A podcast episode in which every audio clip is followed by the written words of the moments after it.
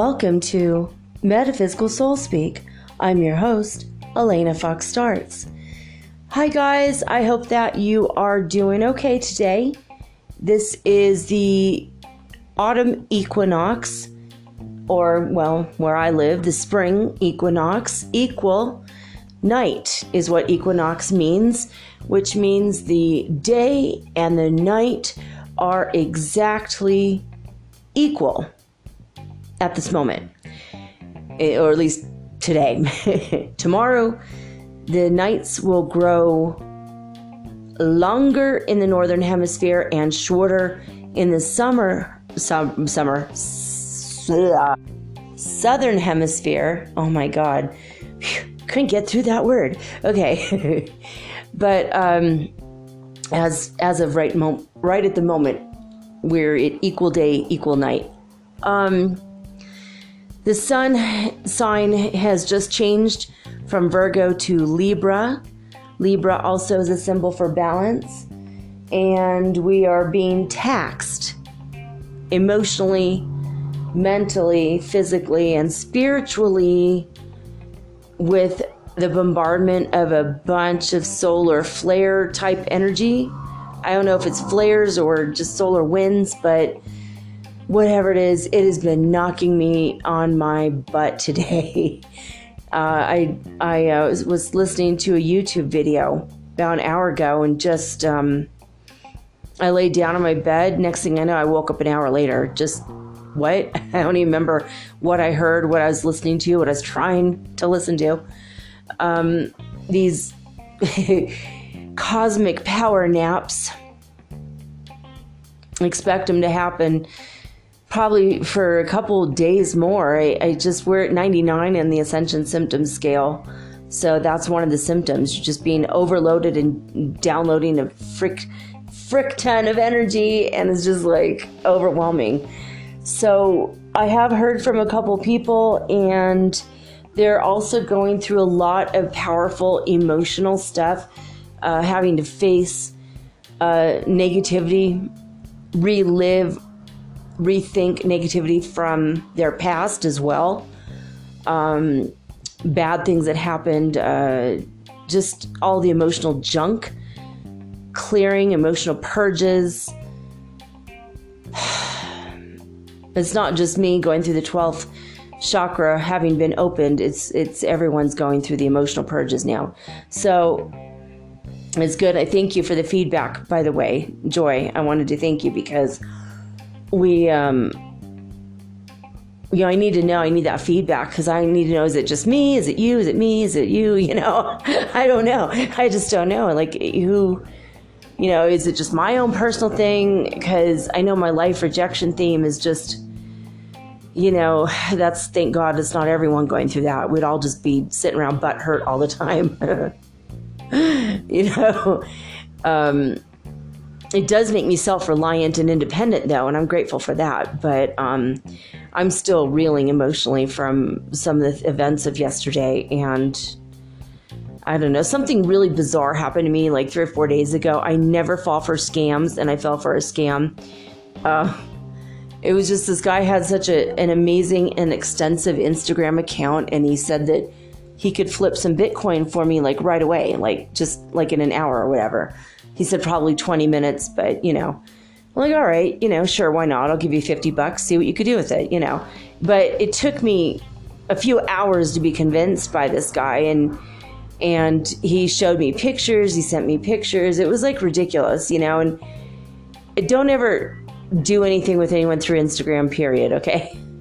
it's just my advice because I was a sucker and all's well that ends well. Thank you very much. I, I actually I gave him fifty dollars and he did not flip my money. He didn't do anything with it. And he said, Okay, you know, send me the screen where you sent it. I you know, I did and he's like, Awesome, thank you. And then he goes, Well, I can't do anything right now because you didn't give me enough money. You have to give me more. I'm like, Nope, you lied to me. I need my money back. And that's it. You know, and I'm going to ask for a refund. And he uh, said, Well, I can't do it now. I've got to go home. I'll do it in the morning. And then in the morning, he said hi to me. How are you doing? You know, I'm going to try to get your money back right now. Don't worry, blah, blah, blah. And an hour later, all of his pictures and images, all of his postings were erased from Instagram. Three hours later, um, his actual uh, face, like his profile uh, picture, was gone. And three hours after that, it just said Instagrammer. Period. That was it. Like, I think Instagram wiped out his account so I couldn't get a hold of him. I'm like, what the hell am I going to do? I'm not totally freaking out. It was only $50, but whatever. So, um, I, I uh, decided to email him. You know, the, the email that I used to pay him through PayPal. And I and I just said, You are a big fat liar. That's all I said. And so like the next day I get an email back going, Who is this? What are you talking about? And I just ignored him. Like screw him, right? And I started praying and I did a little spell. I cast a magical spell to get my money back. I wrote to PayPal and my screen wasn't functioning. None of my electronics were functioning that day. My internet was out for hours and it kept like it'd be on for five minutes and off for 10 minutes and on for two minutes and then off for 20 minutes. It was ridiculous. It was like for two or three days. And I'm like, I felt like I'm being really, really, really screwed with, right? Like it was my fault for being a moron and trusting somebody on Instagram. And I know I was gullible and I just was like desperate, you know, that in that moment, like I need extra money and I don't know what I'm going to do. And I was panicking because I had a bill to pay and I was running out of money. And so I was like, I'm going to do this thing. Well, anyway, uh, I mean, I, both of my phones, my TV, my internet, my um, computer, laptop, everything was like not totally functioning. So I tried to ask them for a refund through PayPal, and I ended up pushing the wrong bu- button that says unauthorized use of account instead of, which it wasn't unauthorized use of his Instagram account, but I authorized the payment. Well, they said you can't do anything. You pushed the wrong button. So, as far as we're concerned, you lost your money and it's over. And they're just being dicks about it. And I wrote them like I wrote them two or three emails. They never responded and I was just like, I don't know what I'm going to do. And then today I get another email from the guy, and I'm like, he's like, I don't understand what's happening. Why are you calling me a liar? And why did you send me a gift of $50? This, none of this makes sense. What the hell is happening? Oh my God, that is the most bizarre scam I've ever seen, right? So I wrote the guy and I'm like, uh, you don't recall telling me you were going to flip my, my, $50 into 200 in an hour. You don't recall, you know, this and, you know, that and the conversation on Instagram. And he's like, oh my God, someone from my past is scamming you and making it look like it's my fault. What is happening? And so we went through this whole rigmarole. And then I explained the whole thing to him. And he goes, I am really sorry. I'm going to refund it right now. And he refunded my money. Boom, just like that. so the magic spell worked, yay. And um, calling a perfectly innocent stranger a liar, I guess maybe helped a little. I, I apologized. I'm like, I feel so bad. And he's like, tell me everything. I'm going to find this guy. I'm like, well, when you find him, punch him hard. Punch him hard in the arm for me because I'm the idiot that trusted him. But, you know, he's the dishonest smooth talker that got my 50 bucks for you know, a couple days, but um, which he didn't even get it. I mean, what what kind of scammer would would like set up somebody else's account to be closed like that? Isn't that weird? Like, what what did he get out of it other than that he got the satisfaction of knowing he pulled one over on someone it makes no sense. So what I'm like so confused, right? It's just so confusing. Anyway, the moon is in Cancer all day long today, which attributes to our really intense moodiness, sadness, sorrow, um, melancholia type, or quick mood swings, you know, happy one moment, sad the next. Um, I've been absolutely in a state of panic and fear pretty much since yesterday. And I keep like doing the breathing exercises that Prime Creator told us to do the other day, and I keep doing it. And it gets rid of the anxiety, and then it comes back, and I don't know. It's just it's just kind of crazy. So I'm hoping that when the moon is no longer in Cancer, that that would be what's that maybe that's the clue. I don't know if that's the secret. I'm not sure. Um, I wanted to thank uh, Reiki Starseed Healer who wrote me a five star review on iTunes. Um, I think it's a she, I don't know. it could be a man, I don't know. But this person wrote, um, I've always loved bedtime stories. And tonight's episode was the best I've ever heard, even though this one is the truth. And she was, or he was, I don't know if you're, I don't know your gender, but thank you so much. And basically, that was about the Pleiadian transmission, the Michael Shearhan episode. And uh, now it makes me wonder if I, I have to go back and listen to it. I think I was so much in trance, I don't remember all that was said. But I do remember um, some of the things that have helped me, like the way that, that he described the. Um, once you have all your chakras intact and in place, and they make like a shell, like a, a electron you know, like a nucleus in the middle, which would be you, and then the electrons. And there's really an electron shell. If you go to chemistry class, you know, or go back, maybe go on YouTube and, and see what I mean. It's just like a layered shell. And I've noticed that since my 12th chakra opened up, I feel that my layers, my shells. I mean, I it's like a Russian nesting doll. it's like a Russian nesting doll with 12 dolls or 13. You're the 13th. it's like you, and then there's 12 layers around you. So it's literally like that, exactly like that. it's so crazy. Like, I feel woozy and weird, and being pulled in multiple directions, but I'm starting to get my strength. I'm starting to get my, I can't say my sea legs or my land legs. I'm thinking I'm going to call it my space legs.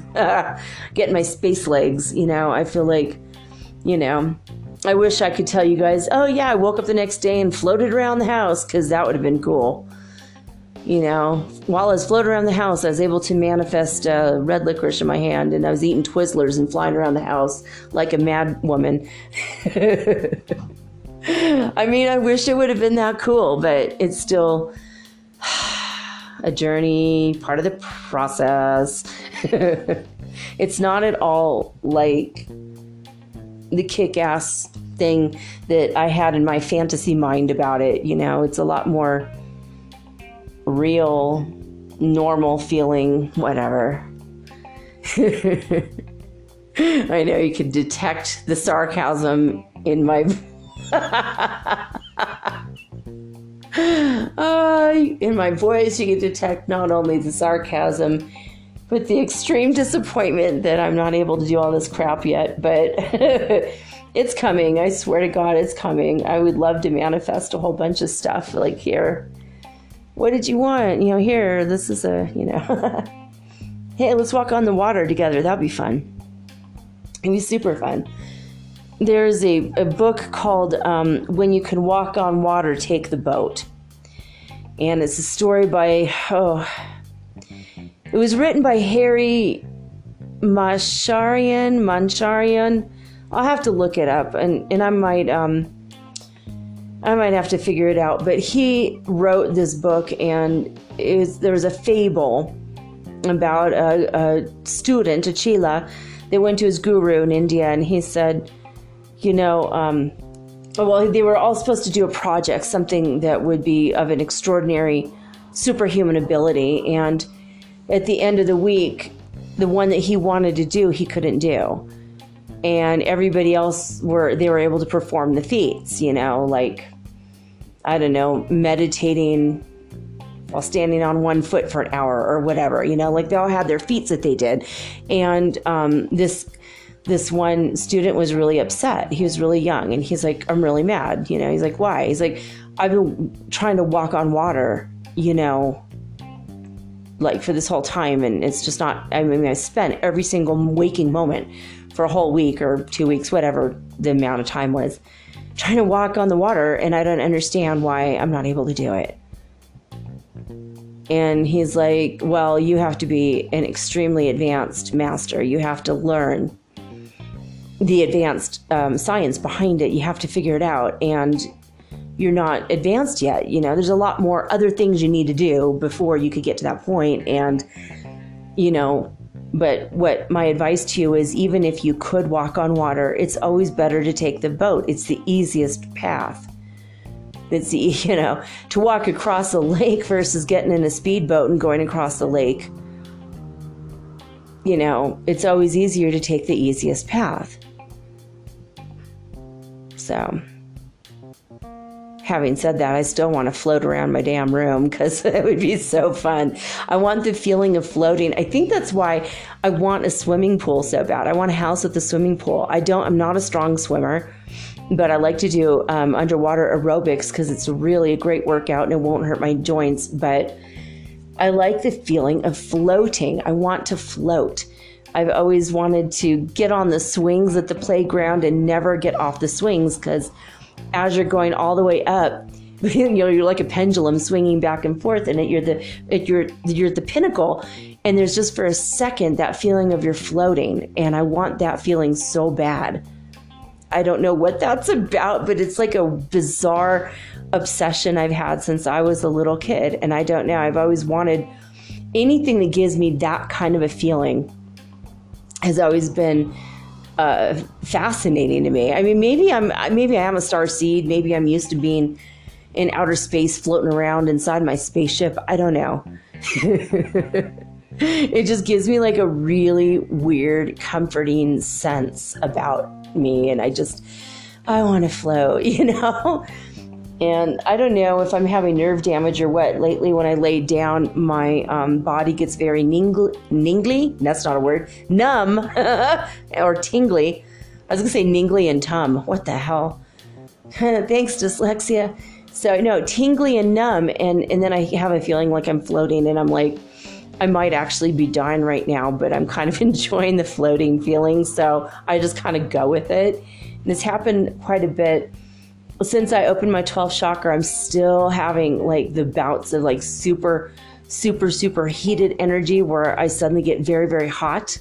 Almost feel like I'm inside a microwave and I get a weird sort of feeling. It almost is a sound though. It's like in my, um, from my third to my fourth chakra, right in that area. It's kind of a very uncomfortable humming, sort of it, it's not a sound, but it feels like a sound. I don't know how to explain it. It just, it's like a buzzing. It's like a really weird energy. And then, and my whole body's getting hot and sweaty. And then, if I sit down or if I lay down, suddenly my body gets so cold, I feel like I have hypothermia and I start to shiver and shake. And it happened a couple times last night, and I was getting really depressed, and I was by myself here in the house. And um, actually, my dear friend, who I did not know while he was alive, but he came from heaven. Um, his spirit came to me, and he kind of, I felt his his spirit arms around me, and he's like, "It's okay. I'm going to be with you tonight because I know you're going through a hard time, and nobody else is here for you, um, phys- you know, physically." And this is the best I could do, though. I'm in spirit, not physical. But anyway, Hunter S. Thompson, he started coming. His spirit started coming to me when I started reading his books. And I, I read like three or four of his books in a row, like two or three years ago. And he just, he's so hilarious. And he's a little bit on the negative side in his writing, but he's so hilarious. And I just, I just relate to him so much. And he was born when he was alive, he had been born the same year as my dad in 1938. So I just kind of felt like he was like a complete opposite personality my dad, but really cool, um, insightful writer, and he's just funny. He's funny as hell, and I really relate to him. And so his spirit came to me, and he just sat with me, and he's like, you know, I'm gonna. I'm going to just be with you. And then he was with me all night long, all day. And then he said, I have some things to do. I'll be back in like four to five hours. I'm like, that's okay. And he says he's going to try to find Robin Williams to send Robin Williams to me. A couple years ago, when I was extremely depressed, both of them were with me for like a couple weeks. And it's weird because I did not know these men while they were alive, while they were famous. I think in heaven we're all friends.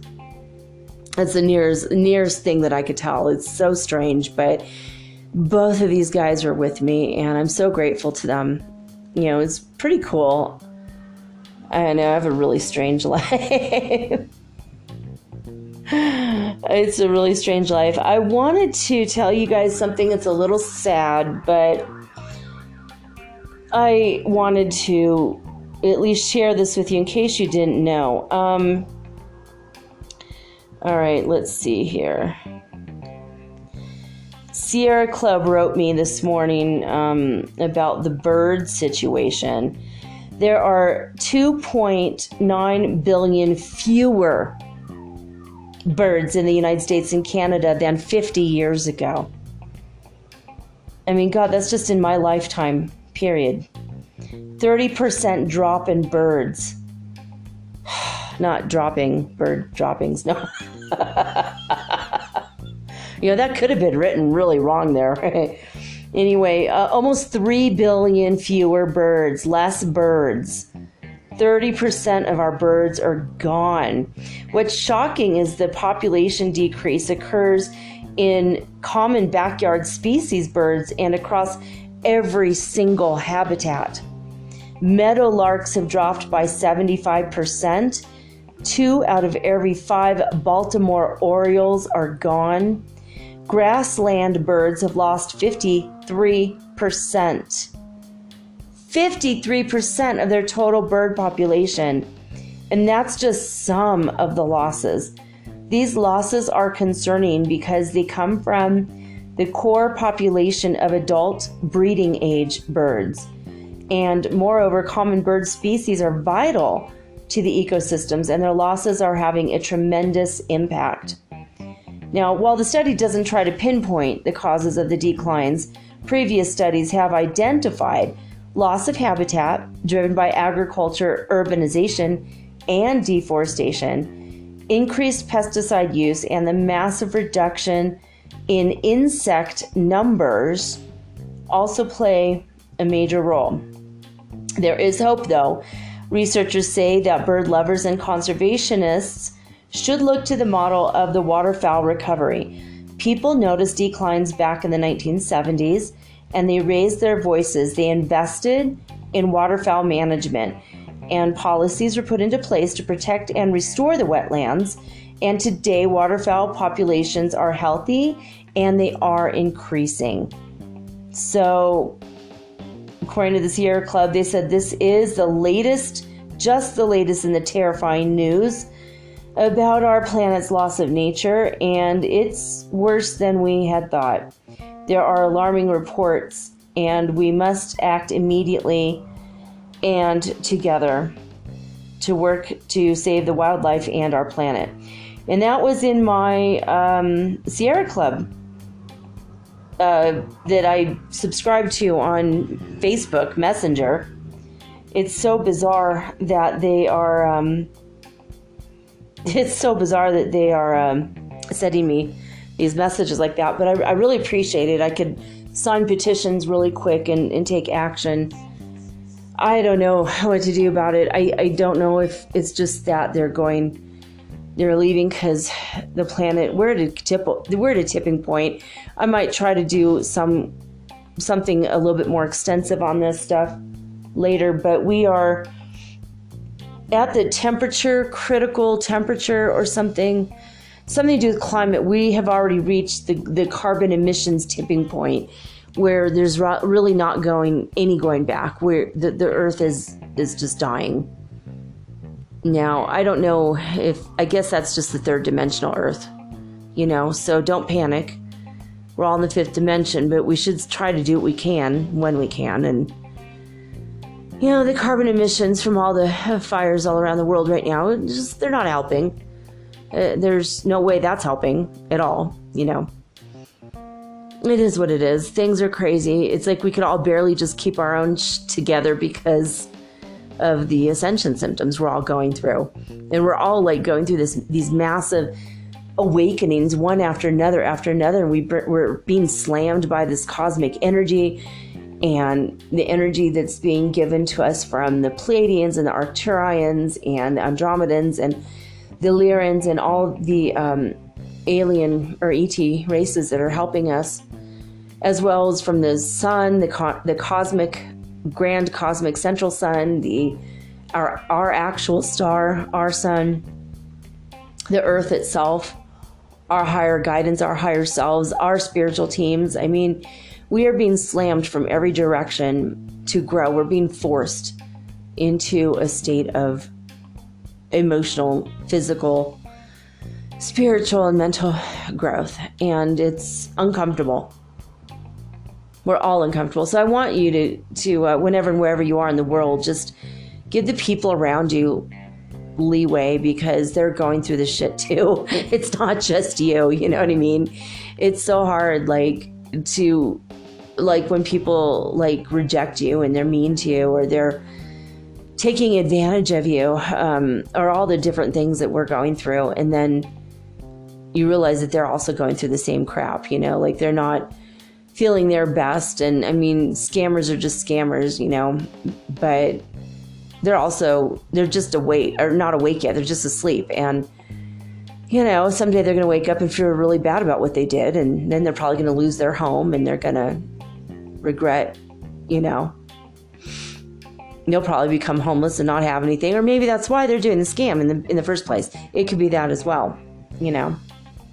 But I'm getting through things that you guys are getting through things. We're all going to get through it together, and I'm grateful we are on this ascension journey together. Um, I'm going to go through some basic day information from disclosurenews.it, they state at 8:30 in the morning, report after a brief pause of about 6 hours, the slight movements started again lightly at 23 UTC.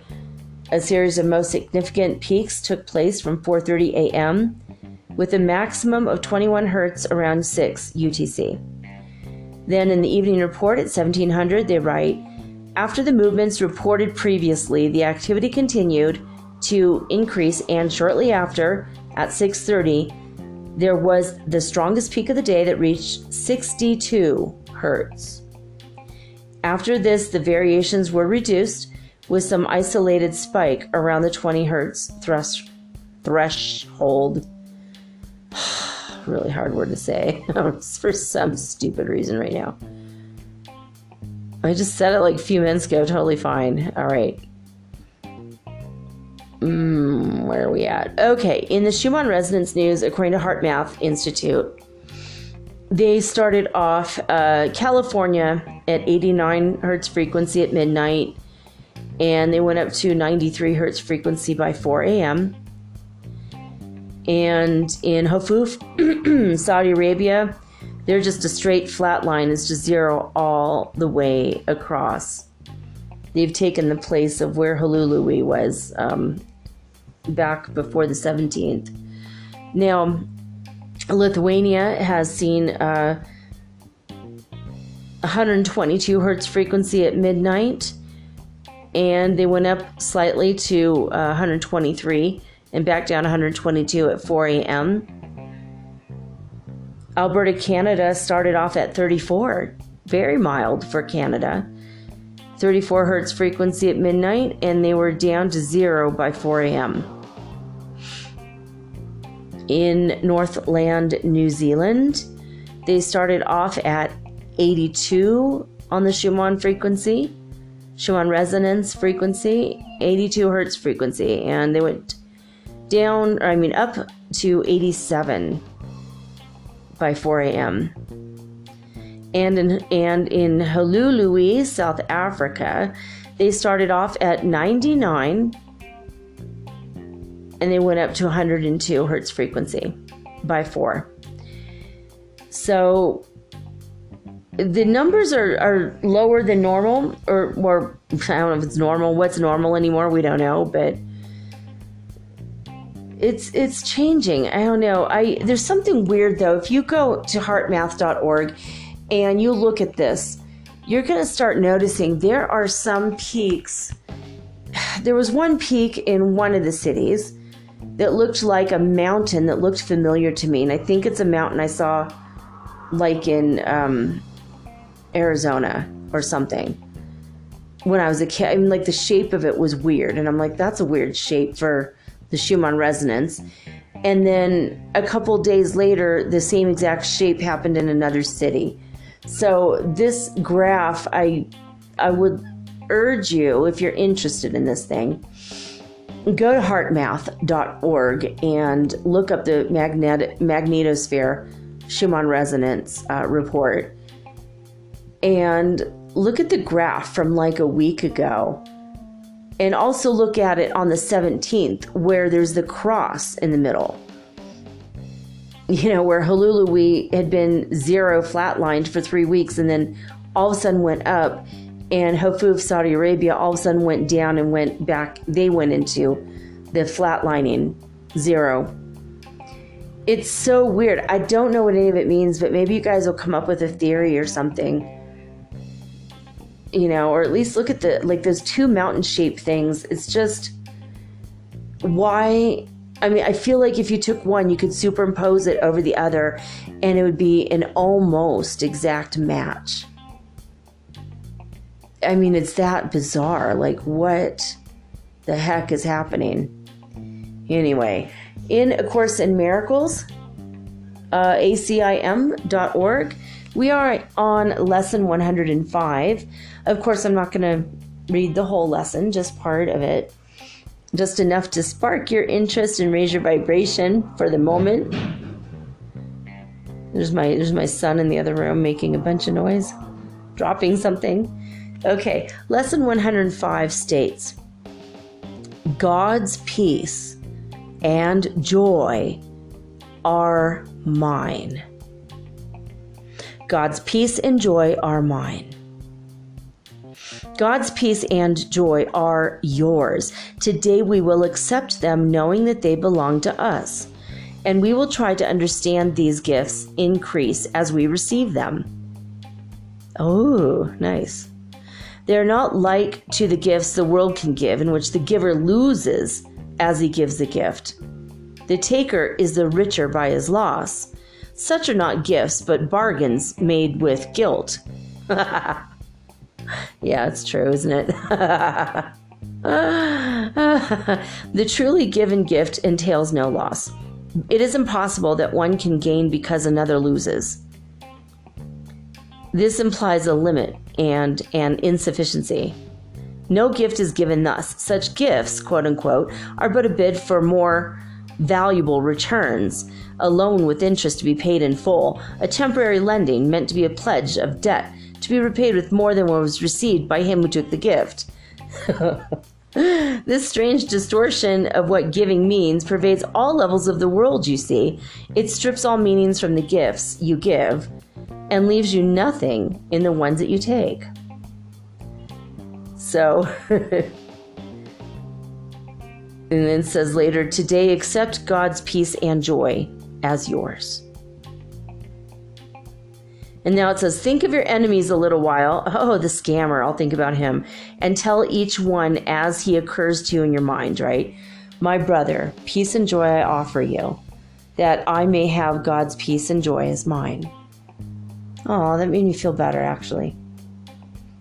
And I'll say that again. My brother, peace and joy I offer you, that I may have God's peace and joy as mine. That's so cool. All right. That's it. God's peace and joy are mine.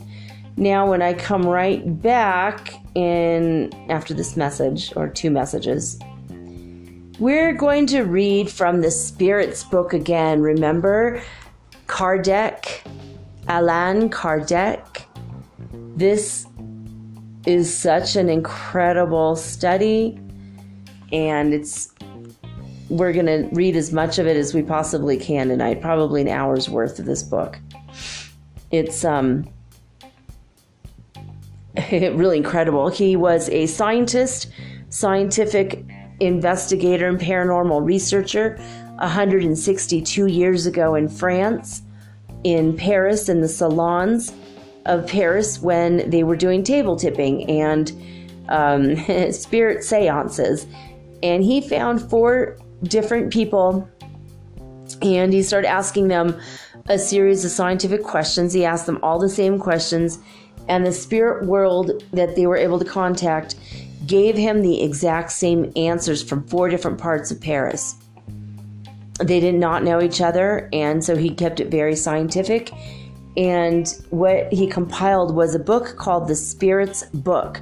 Go watch the movie Kardec on Netflix. You will be blown away.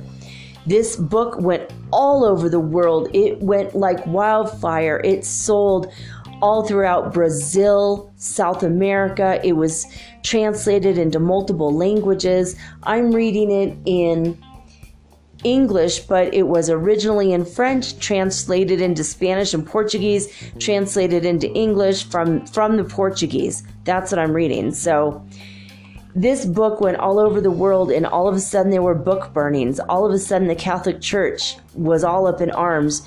Like this like seances became illegal. I mean this was a big big big deal. And having this information i mean we're really blessed that not all the books were burned and now we've got copies on the internet we could get for free on pdf form you know so i'm so glad that these books are being preserved this i got from ssbaltimore.org this one is not on uh, gutenberg like i usually get stuff from Gutenberg, but this one was not from there. So um, it's literally called The Spirit's Book. This is part two in a series. I'm going to keep reading every Monday night until we are finished with this book. But right after this message, I'm going to start with chapter three.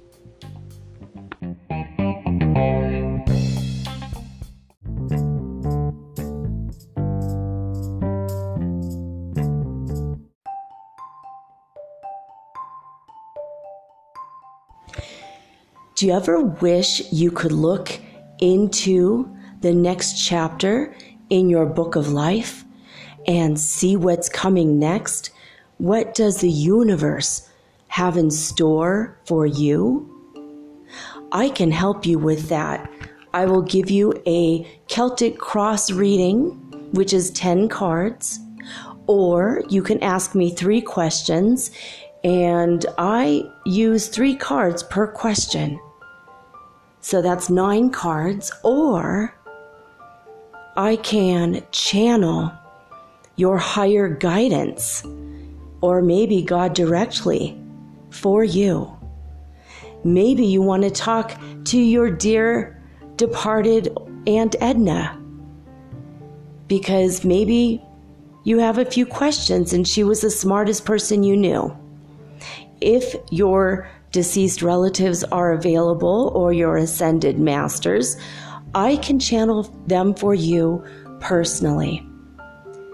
Let me have one hour to show you the future in your next chapter of your book of life.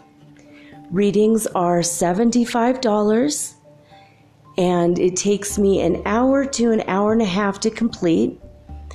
And for this price, you will also be hooked up to the healing grid around the planet for free, which means yours truly, me, I will be giving you Reiki 24 hours a day, seven days a week for the rest of your life. All you have to do is let me know. MetaphysicalSoulSpeak at gmail.com. And We will explore your future together.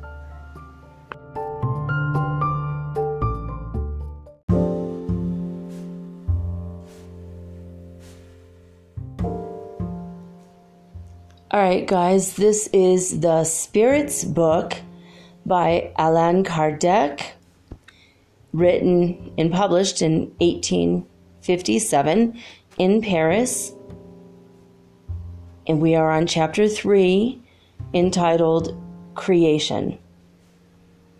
And what we're going to cover in this chapter is 1. Formation of worlds, 2. Production of living being, 3 peopling of the earth Adam. Four, diversity of human race. Five, plurality of world. Six, the biblical account of the creation. All right. And again, this is in a question format and answer format of the spirits, and then Kardec himself put, or Rivail, his real name was Rivail, he would put at the very end um, his commentary sometimes.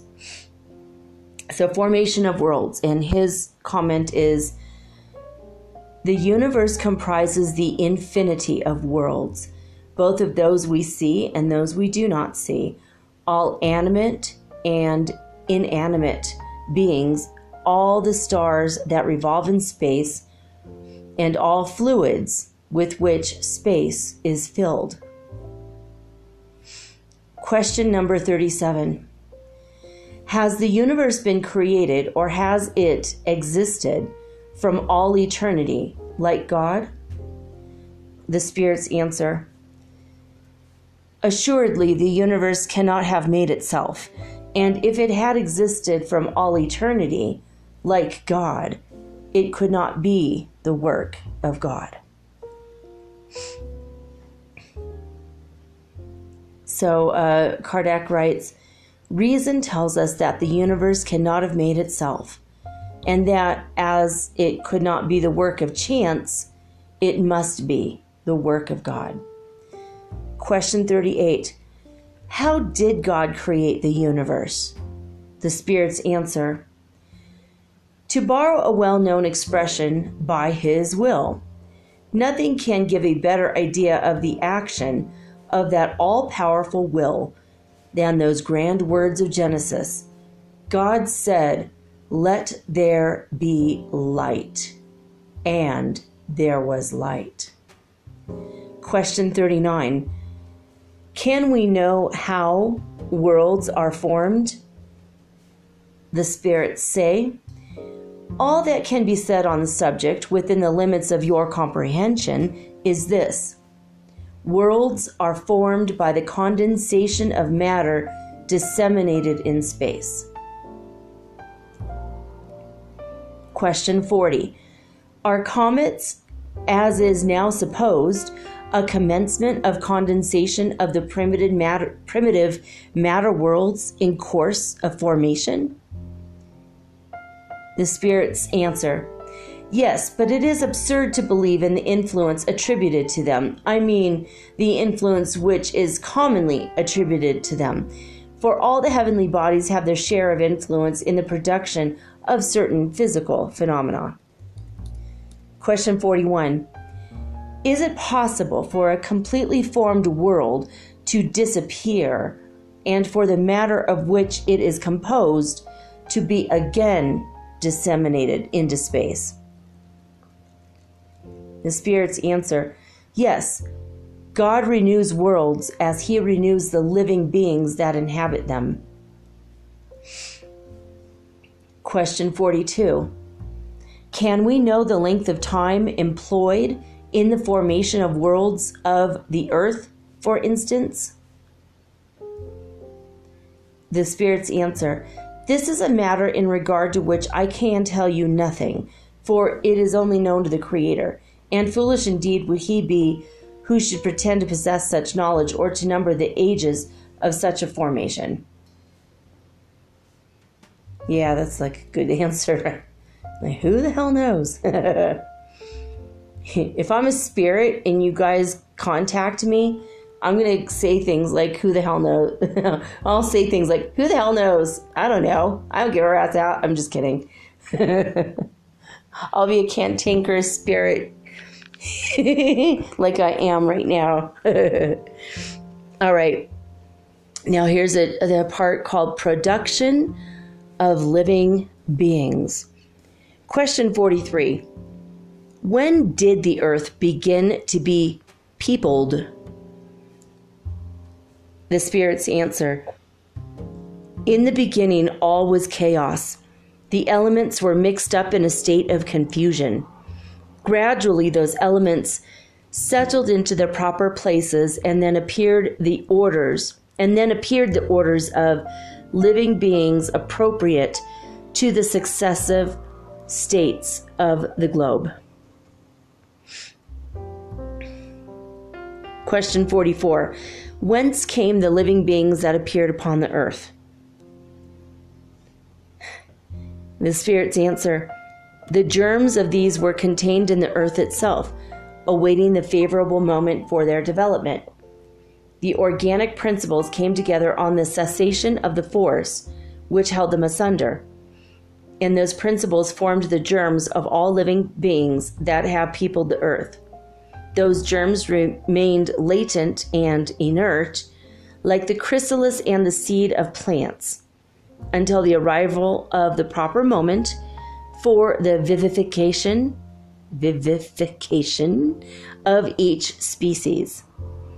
The beings of each species then came together and multiplied. and how? Question 45 Where were the organic elements before the formation of Earth? The spirits answered, They existed, so to say, in the fluidic state, in space, in the midst of the spirits, or in other planets, awaiting the creation of the Earth in order to begin a new existence on a new globe. Now, uh, Kardec himself says chemistry shows us the molecules of inorganic bodies uniting to produce crystals of regular forms that are invariable for each species. As soon as those molecules find themselves in the conditions necessary to their combination, the slightest disturbance of those conditions suffices to prevent the union of the material elements or at least to prevent the regular arrangement of the latter. Which constitutes the crystal? Why would why should not the same action take place among the organic elements? We preserve for years the seeds of plants and animals, which are only vivified at certain temperature and under certain conditions. Grains of wheat have been seen to germinate after the lapse of centuries. There, uh, I'm sorry, the is, there is.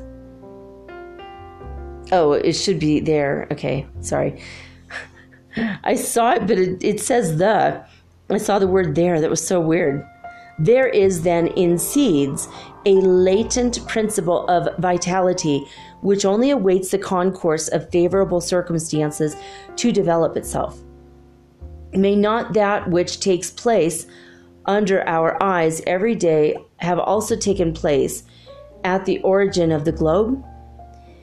Does this view of the formation of living beings brought forth out of chaos by the action of the forces of nature detract in any way from the glory of God?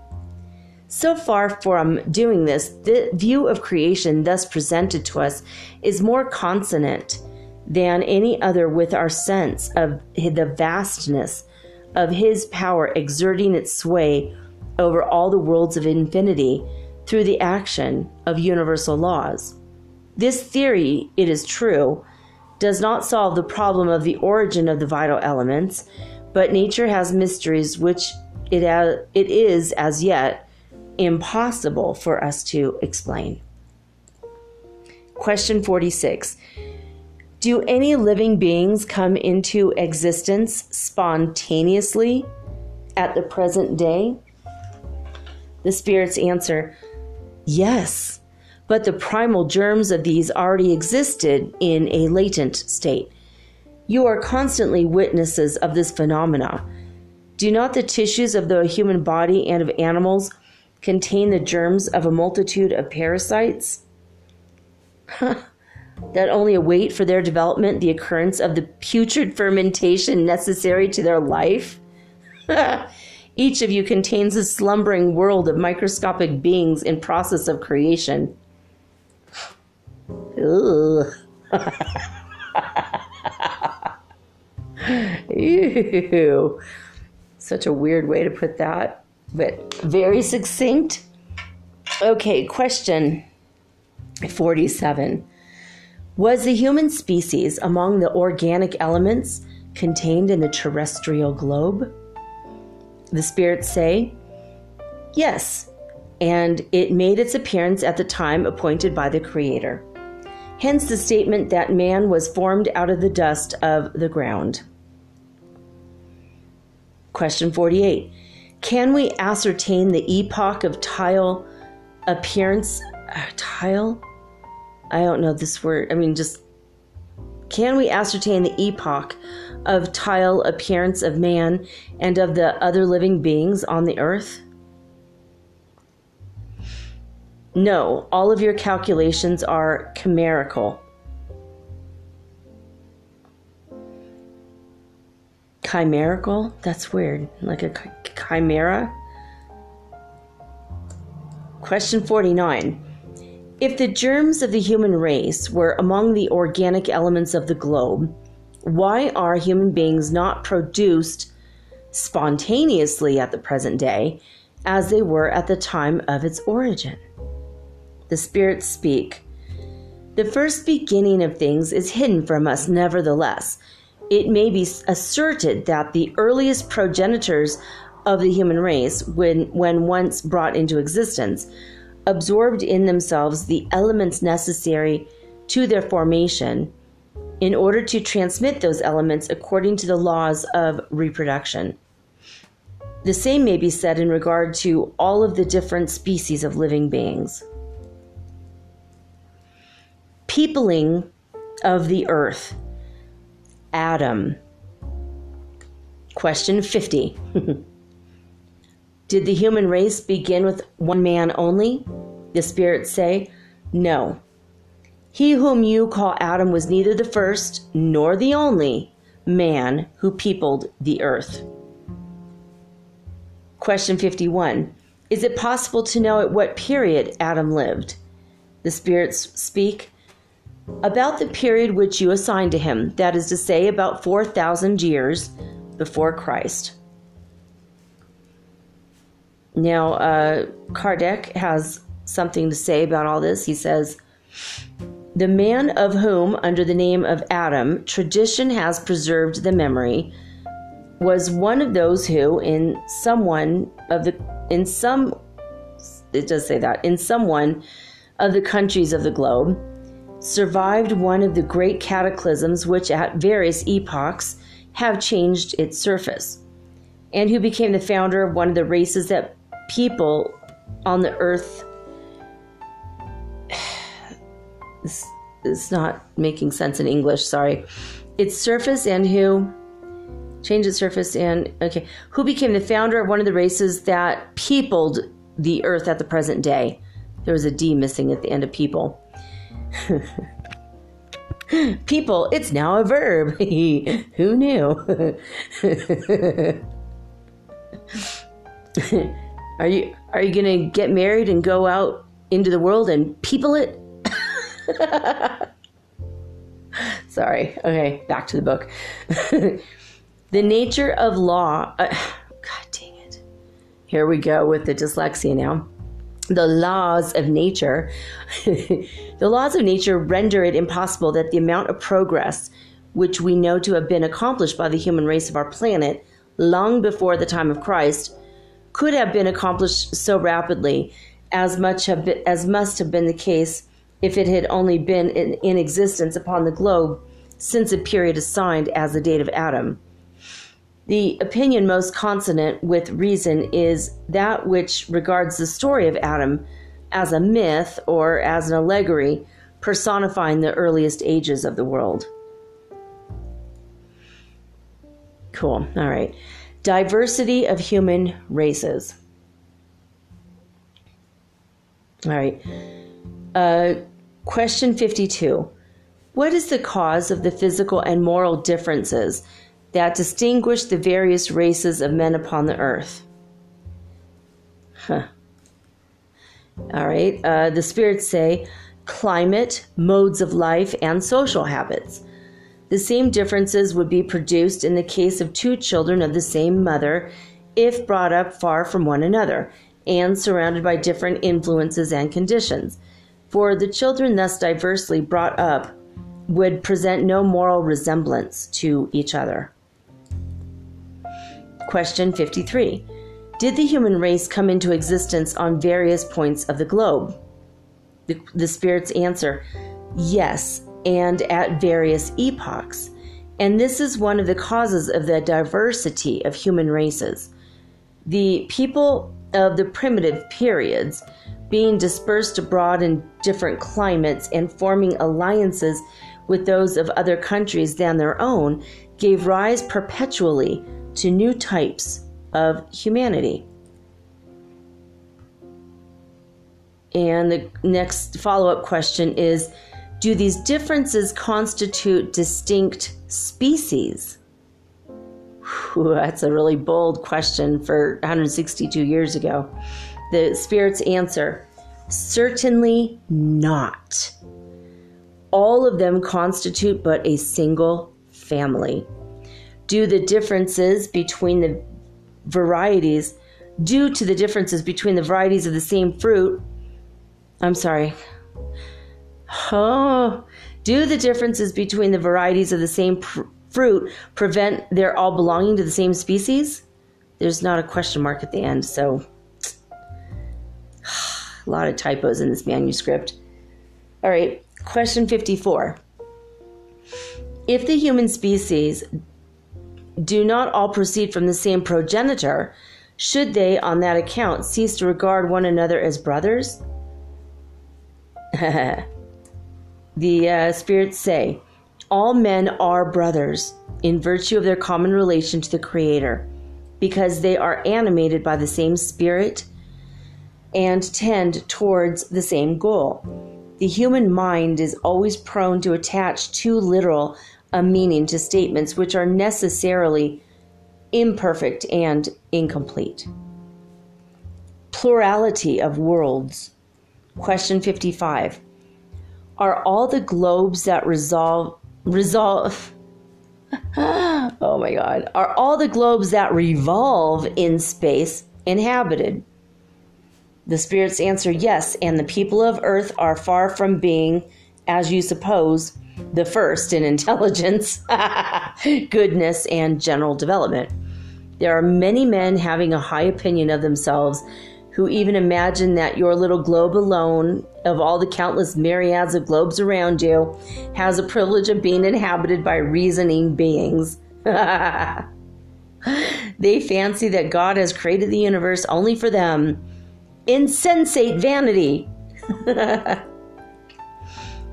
Allan Kardec writes God has peopled the globes of the universe with living beings, all of whom concur in working out the aims of His providence. To believe that the presence of living beings is confined to one point of the universe inhabited by us is to cast a doubt on the wisdom of God, who has made nothing in vain, and who must therefore have signed to all the other globes of the universe a destination more important than that of gratifying our eyes with the spectacle of a starry night. Moreover, there is nothing in the position, size, or physical constitution of the earth to warrant the supposition that it alone, of the countless myriads of globes disseminated throughout the infinity of space, has the privilege of being inhabited. Question 56 Is the fistic. oh my god.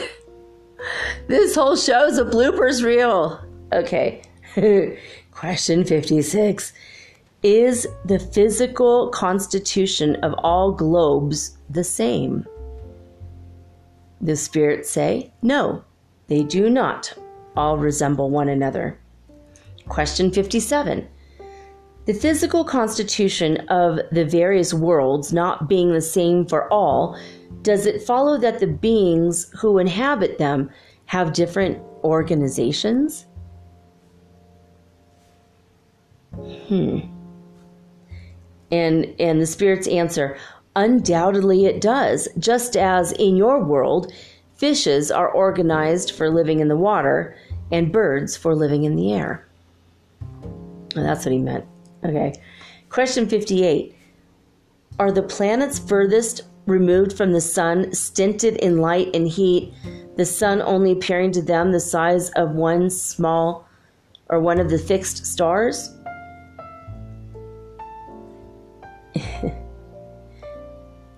oh, the spirits answer Do you suppose that there are no other sources of light and heat than the sun? And do you count for nothing the action of electricity, which in certain worlds plays a very much more important part than in your earth? Besides, how do you know that the beings of those worlds see in the same manner as you do, and with the aid of organs such as yours? Allan Kardec writes The conditions of existence for the beings who inhabit the various worlds must be supposed to be appropriate to the sphere in which they are destined to live. If we had never seen fishes, we should be at a loss to understand how any living beings could exist in the sea. So, in regards to all the other worlds, which doubtless contain elements that are unknown to us, in our own earth are not the long polar nights illumined by the electrical displays of the aurora borealis? It is impossible that in certain worlds electricity, or is it impossible that in certain worlds electricity may be more abundant than in ours and may subserve in its general economy various important uses not imaginable by us? And may not those worlds contain in themselves the sources of the heat and light required by their inhabitants?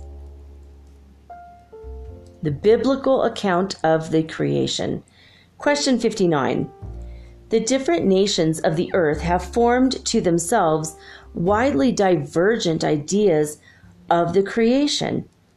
Ideas always in harmony with their degree of scientific advancement. Reason and science concur in admitting the fantastic character of certain theories. The explanation of the subject now given through spirit communication is confirmatory of the opinion which has long been adopted by the most enlightened exponents of modern science. This explanation will no doubt be objected to on the ground that it is in contradiction with the statements of the Bible. But a careful examination of those statements show us that this contradiction is more apparent than real, and that it results from the interpretation which has been given to expressions whose meaning is alleg- allegorical rather than historical. The question of the personality of Adam, regarded as the first man and sole progenitor of the human race, is not the only one in regard to which the religious convictions of the world have necessarily undergone modification. The hypothesis of the rotation of the earth around the sun appeared at one time to be in such utter opposition to the letter of the Bible that every species of persecution was directed against it and against those who advocated it. Yet the earth continued to move on in its orbit in defiance of anathemas, and no one at the present day could contest the fact of its movement without doing violence to his own powers of reasoning. The Bible also tells us that the world was created in six days and fixes the epoch of this creation at about 4,000 years before the Christian era. Previously to that period, the earth did not exist. At that period, it was produced out of nothing.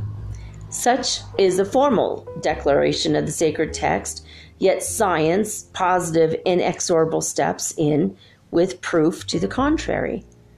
The history of the formation of the globe is written in indestructible characters in the worlds of fossils, proving beyond the possibility of denial that the six days of the creation are successive periods, each of which may have been millions of ages. This is not a mere matter of statement or of opinion. It is a fact as incontestably certain as is the motion of the earth, and one that theology itself can no longer refuse to admit. Although this admission furnishes another example of the errors into which we are led by attributing literal truth to language which is often more of a figurative nature. Are we therefore to conclude that the Bible is a mere tissue of errors? No. But we must admit that men have erred in their method of interpreting it. Geology in its study of the archives written in the structure of the globe itself, has ascertained the order of succession in which the different species of living beings have appeared on its surface, and this order is found to be in concordance in accordance with the sequence indicated in the book of Genesis. With this difference, viz., that the earth, instead of issuing miraculously from the hand of God in a course of a few days, uh, accomplished its formation under the impulsion of the divine will, but according to the laws and through the action forces of nature, in the course of periods incalculable by us. Does God appear less great and less powerful for having accomplished the work of creation through the action of forces and according to his laws of his own ordaining? And is the result of the creative energy less sublime for not having been accomplished instantaneously? Evidently not. And puerile indeed must be the mind that does not recognize the grandeur of the almighty power implied in this evolution of the worlds of the universe through the action of eternal laws.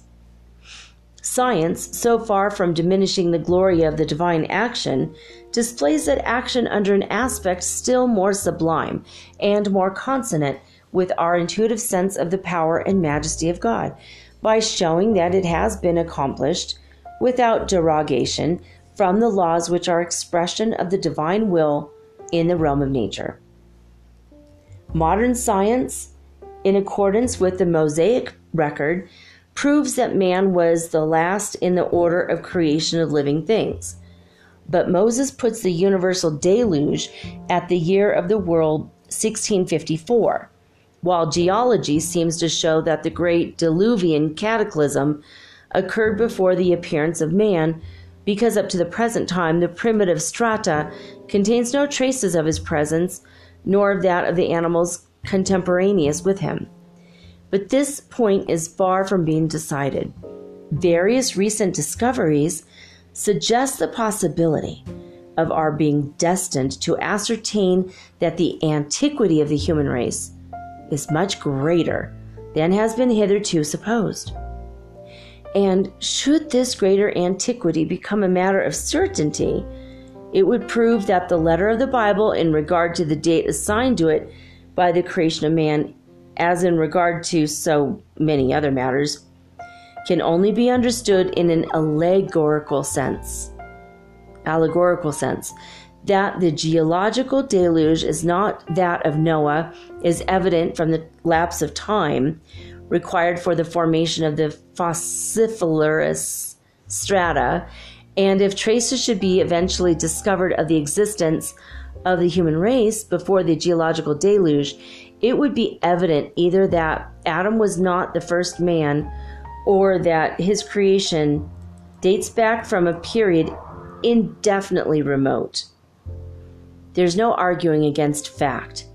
And the antiquity of the human race, if proved by geological discovery, would have to be admitted just as has been done in regard to the movement of the earth and the six days of creation.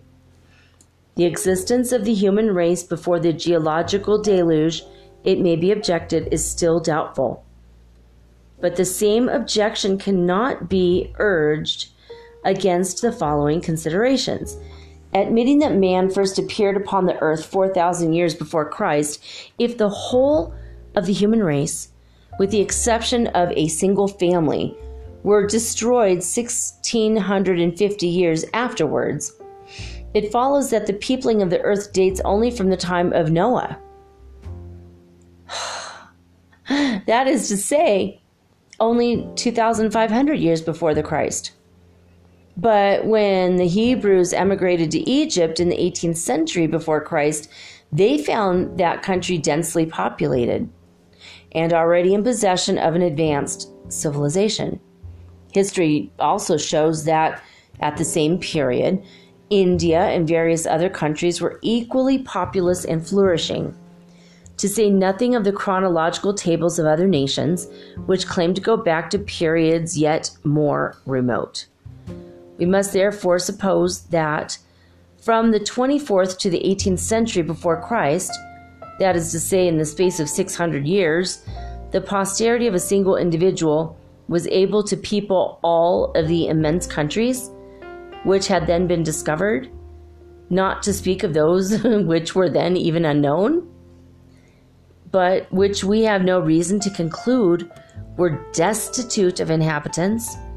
And we must suppose still further that the human race, during this brief period, was able to raise itself from the crass ignorance of the primitive savage state to the highest degree of intellectual development suppositions utterly irreconcilable with anthropological laws. The diversity of the various human races confirms this view of the subject. Climate, modes of life undoubtedly modify the physical characteristics of mankind, but we know the extent to which these modifications can be carried, and the physiological examination conclusively proves that there are between the different races of men constitutional differences too profound to have been produced merely by differences of climate. The crossing of races produces intermediary types. It tends to efface the extremes of characteristic peculiarities. But it does not produce these peculiarities and therefore creates only new varieties. But the crossing of races suppose, presupposes the existence of races distinct from each other. And how is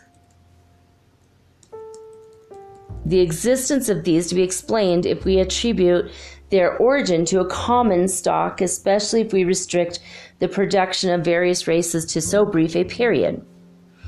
How is it possible to suppose, for example, that the descendants of Noah could have been in so short a time transformed into Ethiopians? Such a metamorphosis would be as inadmissible as that of a wolf into a sheep, a beetle into an elephant, or a bird into a fish. No preconceived opinion can withstand in the long run the evidence of opposing facts, but on the contrary, all difficulty appears if we assume that man existed at a period anterior to that which has hitherto been commonly assigned to his creation, that Adam commenced some 6,000 years ago the peopling of a country until then uninhabited, that the deluge of Noah was a local catastrophe, erroneously confounded with the great geological cataclysm, and finally, if we make due allowance for the allegorical form of expression characteristic of the Oriental style and common to the sacred books of every people. It is why unwise to insist upon a literal interpretation of figurative statements, of which the inaccuracy may at any moment be rendered evident by the progress of scientific discovery. But the fundamental propositions of religion, so far from having anything to fear from the discoveries of science, are strengthened and ennobled by being brought into harmony with those discoveries and it is only when the religious sentiment shall have been enlightened by its union with scientific truth that religious belief, thus rendered invulnerable to the attacks of skepticism, will take the place of skepticism in the minds and hearts of men.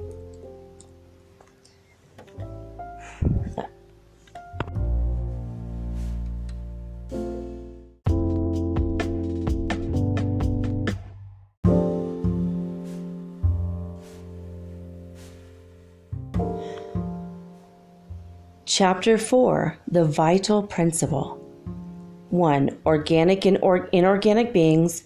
2. Life and death. 3. Intelligence and instinct. Organic and inorganic beings. Organic beings are those which have in themselves a source of activity that produces the phenomena of life. They are born, grow, reproduce their own species, and die. They are provided with organs specially adapted to the accomplishment of the different acts of their life, to the satisfaction of their needs, and to their preservation. They include men, animals, and plants. Inorganic beings are those which possess neither vitality nor the power of spontaneous movement and are formed by the mere aggregation of matter as minerals, water, air, etc. So that's what Allan Kardec writes. Question 60 Is the force which unites the elements of matter, inorganic and inorganic bodies, the same? The spirits say, yes, the law of attraction is the same for all. Question 61. Question 61.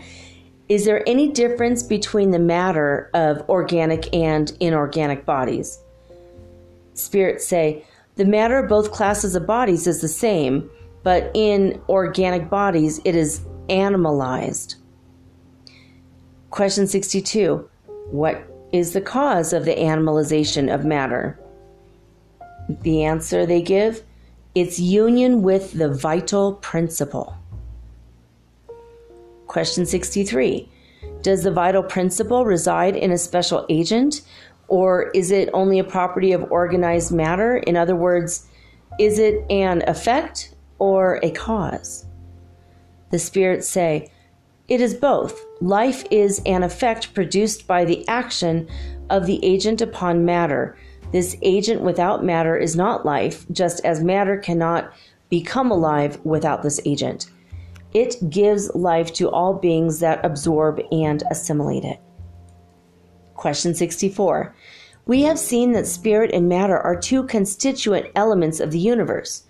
Does the vital principle constitute a third element? The spirits write, It is undoubtedly one of the elements necessary to the constitution of the universe, but it has its source in a special modification of the universal matter, modified to that end. For you, it is an elementary body like oxygen or hydrogen, which nevertheless are not primitive elements. For all the bodies known to you, though appearing to you to be simple, are modifications of the primal fluid. And so he follows up with a question. This statement seems to imply that vitality is not due to a distinct primitive agent, but is a special property of the universal matter resulting from certain modifications of the latter. The spirits say, Your conclusion is a natural consequence of what we have stated. Question 65 Does the vital principle reside in any one of the bodies known to us? The spirits say, It has its source in the universal fluid. It is what you call the magnetic fluid or the electric fluid animalized. It is the intermediary, the link between spirit and matter. Question 66 Is the vital principle the same for all organic beings? Spirits answer, Yes, but modified according to species. It is that principle which gives them the power of originating movement and activity and distinguishes them from inert matter, for the movement of matter is not spontaneous. Matter is moved, it does not originate movement. Question 67 Is vitality a permanent attribute of the vital principle, or is vitality only developed by the play of the organs in which it is manifested. The spirits say, It is only developed in connection with the body. Have we not said that this agent without matter is not life? The union of the two is necessary to the production of life. Follow up question Would it be correct to say that vitality is latent when the vital agent is not united with the body? Spirits answer, yes, that is the case. Allan Kardec writes a note. He says, the totality of the organs of a body constitute a sort of mechanism which receives its impulsion from the active or vital principle that resides in them. The vital principle is the motive power of organized bodies, and while the vital principle gives impulsion to the organs in which it resides, the play of those organs develops and keeps up the activity of the vital principle somewhat as friction develops heat. Okay, life and death. Question 68 What is the cause of the death of organic beings? Spirits answer the exhaustion of their bodily organs. Follow up question Would it be correct to compare death to the cessation of movement in a machine that had got out of gear? The spirits answer, Yes, when the machine gets out of order, its action ceases. When the body, body falls ill, life withdraws from it. Question 69. Why is death caused more certainly by a lesion of the heart than by that of any other organ? Spirits answer The heart is a life making machine. But the heart is not the only organ of which the lesion causes death. It is only one of the wheels essential to the working of the machine. Question 70. What becomes of the matter and the vital principle of organic beings after their death? The spirits answer The inert matter is decomposed and serves to form other bodies. The vital principle returns to the general mass of the universal fluid. So now Allan Kardec writes a really long comment. On the death of an organic being, the elements of which its body was composed undergo new combinations that form new beings. These, in their turn, draw the principle of life and activity from the universal source they absorb and assimilate it, and restore it again to the source when they cease to exist. The organs of organic beings are, so to say, impregnated with a vital fluid. This fluid gives to every part of an organized being the activity which brings its parts into union after certain lesions and reestablishes functions that have been temporarily suspended. But when the elements essential to the play of the organism have been destroyed or too deeply injured, the vital fluid is powerless to transmit to them the movement which constitutes life and the being dies. The organs of a body necessarily react, more or less powerfully, upon one another. Their reciprocity of action results from their harmony among themselves. When from any causes harmony is destroyed, their functions cease just as a piece of machinery comes to a standstill when the essential portions of its mechanism get out of order or as a clock stops when its works are worn out by use, accidentally broken, so that the spring is no longer able to keep it going. We have an image of life and death still more exact in the electric battery. The battery, like all natural bodies, contain electricity, contains electricity in a latent state, but the electrical phenomena are only manifested when the fluid is set in motion by a special cause. When this movement is superinduced, the battery may be said to become alive, but when the cause of the electrical activity ceases, the phenomena cease to occur and the battery lapses into a state of inertia. Organic bodies must may thus be said to be a sort of electric battery, in which the movement of the fluid produces the phenomena of life and in which the cessation of that pr- movement produces death. The quantity of vital fluid present in organic beings is not the same is not the same at all. It varies in the various species of living beings and is not constantly the same, either in the same individual or in the individuals of the same species.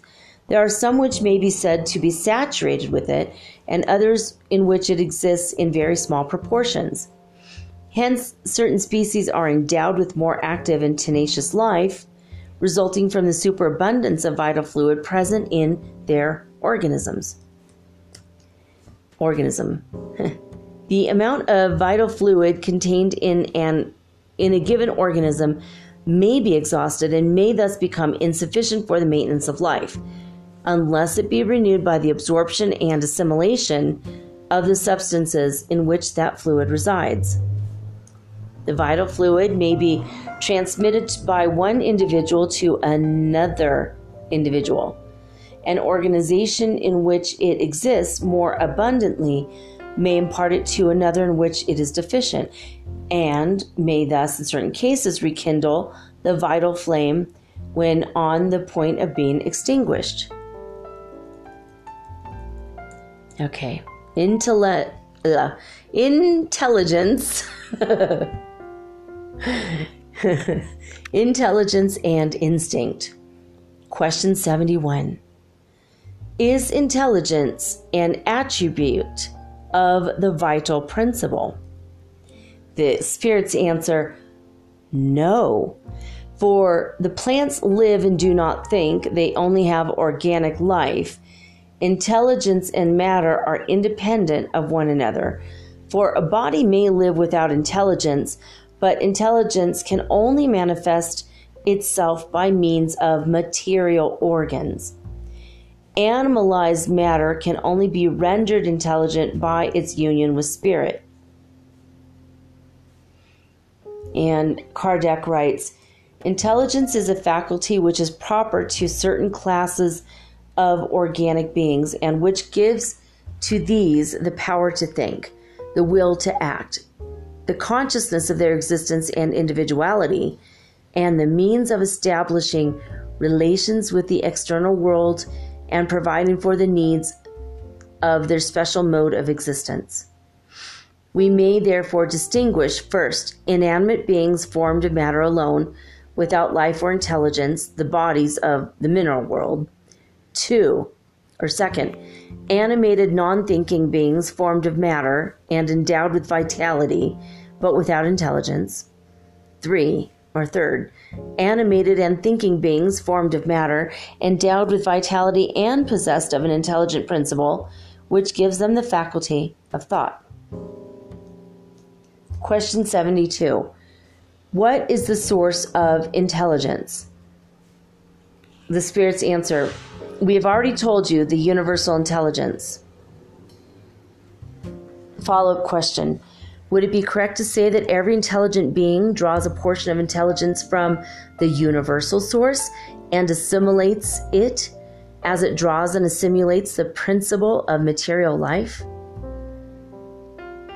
The Spirit's answer Such a comparison would be far from exact, for intelligence is a faculty that is proper to each being and constitutes its moral individuality.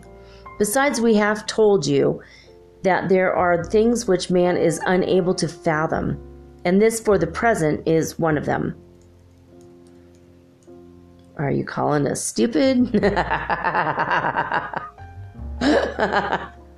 Sorry, couldn't help myself there. Okay, question 73 Is instinct independent of intelligence?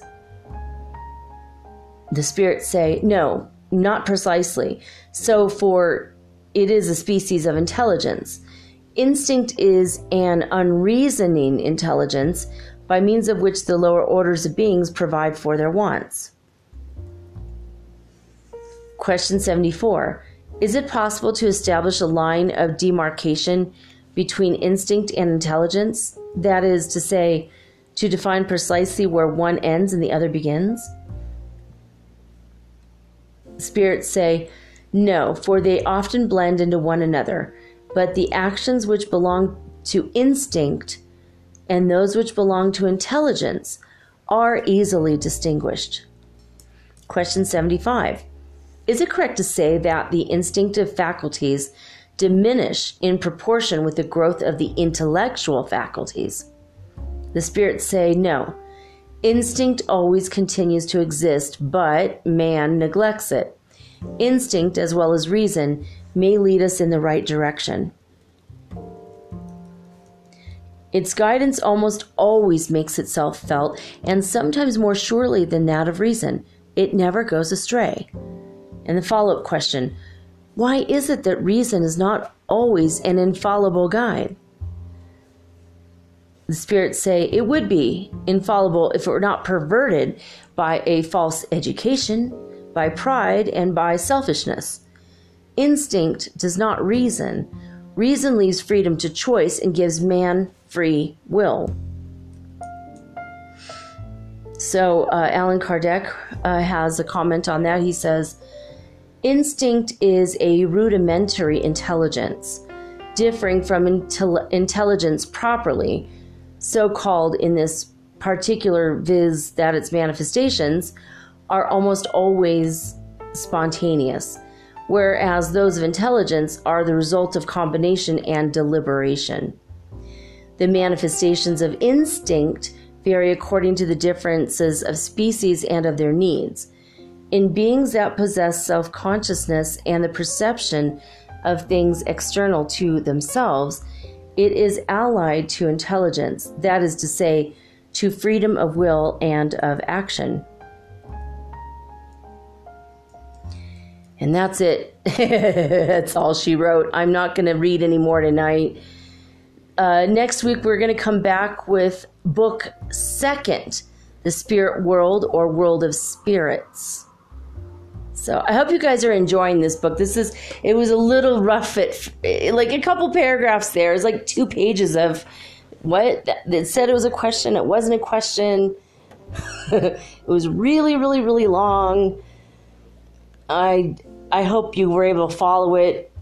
If you weren't, don't worry about it. I think you're going to get out of this what you need to. So you know you could re-listen and see if you get something more out of it later. But or you could just read it. You know, some people need to see the words on the page as well as hear it um, to really get it. But some of this information is pretty it's pretty interesting and it confirms a lot of the things I've often suspected about you know Adam being the first man like he peopled all of us so we're all just like this is just incest anytime you do anything with anyone that's just incest it's kind of a gross concept, isn't it? and then it says in the Bible that incest is wrong. So wait, wait a minute. Wait, wait, what?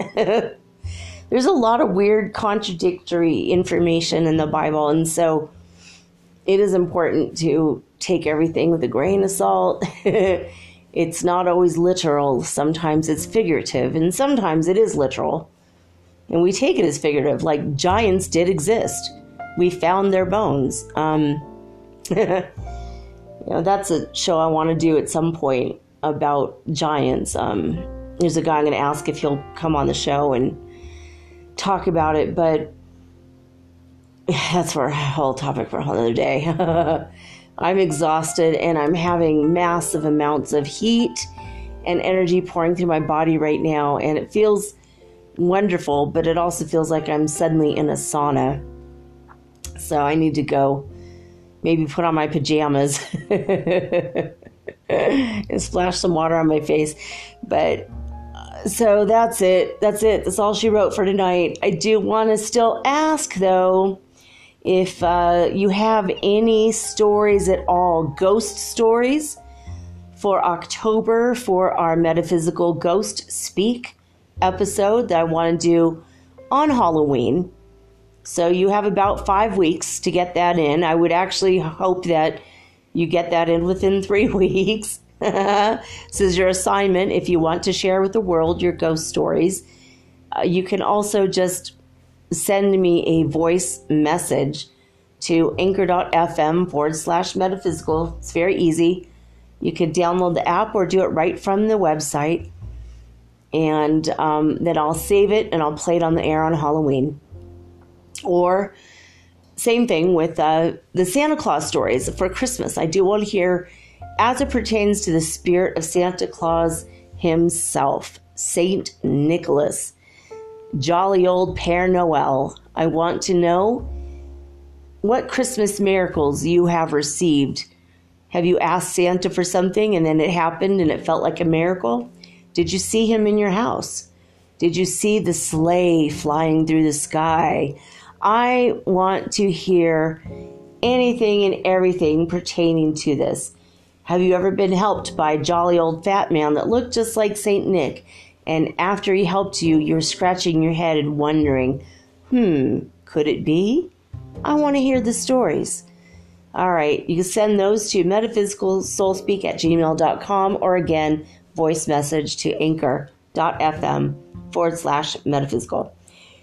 All right, guys, that's it. That's all she wrote for me for today. I'm exhausted and I need to rest.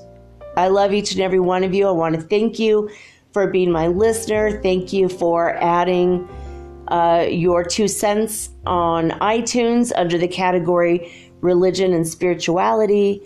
The more I get on the charts, the more people can hear me and the more I can stay on the air. So um, I wanted to thank the people of New Zealand who have put me on the charts and you keep listening to the show.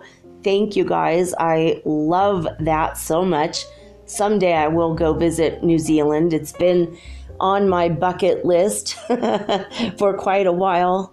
I definitely want to visit over there. I'm very fascinated by that country. I keep getting letters from the government welcoming me and asking me when will I want to start my residency. They're, they're willing to give me a visa.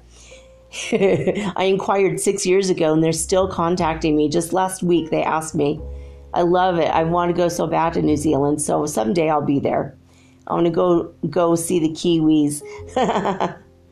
I love it so much. All right. Um, that's it. Thank you for being on the ascension journey with me and for listening to the show and my rantings of a mad woman sometimes and reading old fashioned books that are kind of hard to understand with today's language and vernacular, but nonetheless, they're fascinating. And it's, it's uh, always nice to peer into the past to see where we're going to go into the future. And as we jump higher and higher into the fifth dimension, it's kind of nice to see it from a grand historical perspective. At least for me, it is. I hope it is also for you. But that's it, guys. I'm signing off with peace and joy and the high vibes of the holy fifth dimension. Until next time, peace.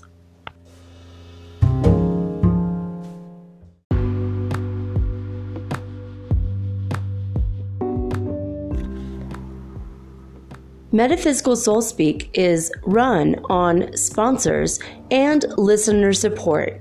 This means listeners like you. If you are so inclined to support my efforts and my little podcast, please visit me at anchor.fm forward slash metaphysical and pledge an amount of your choosing today. Thank you.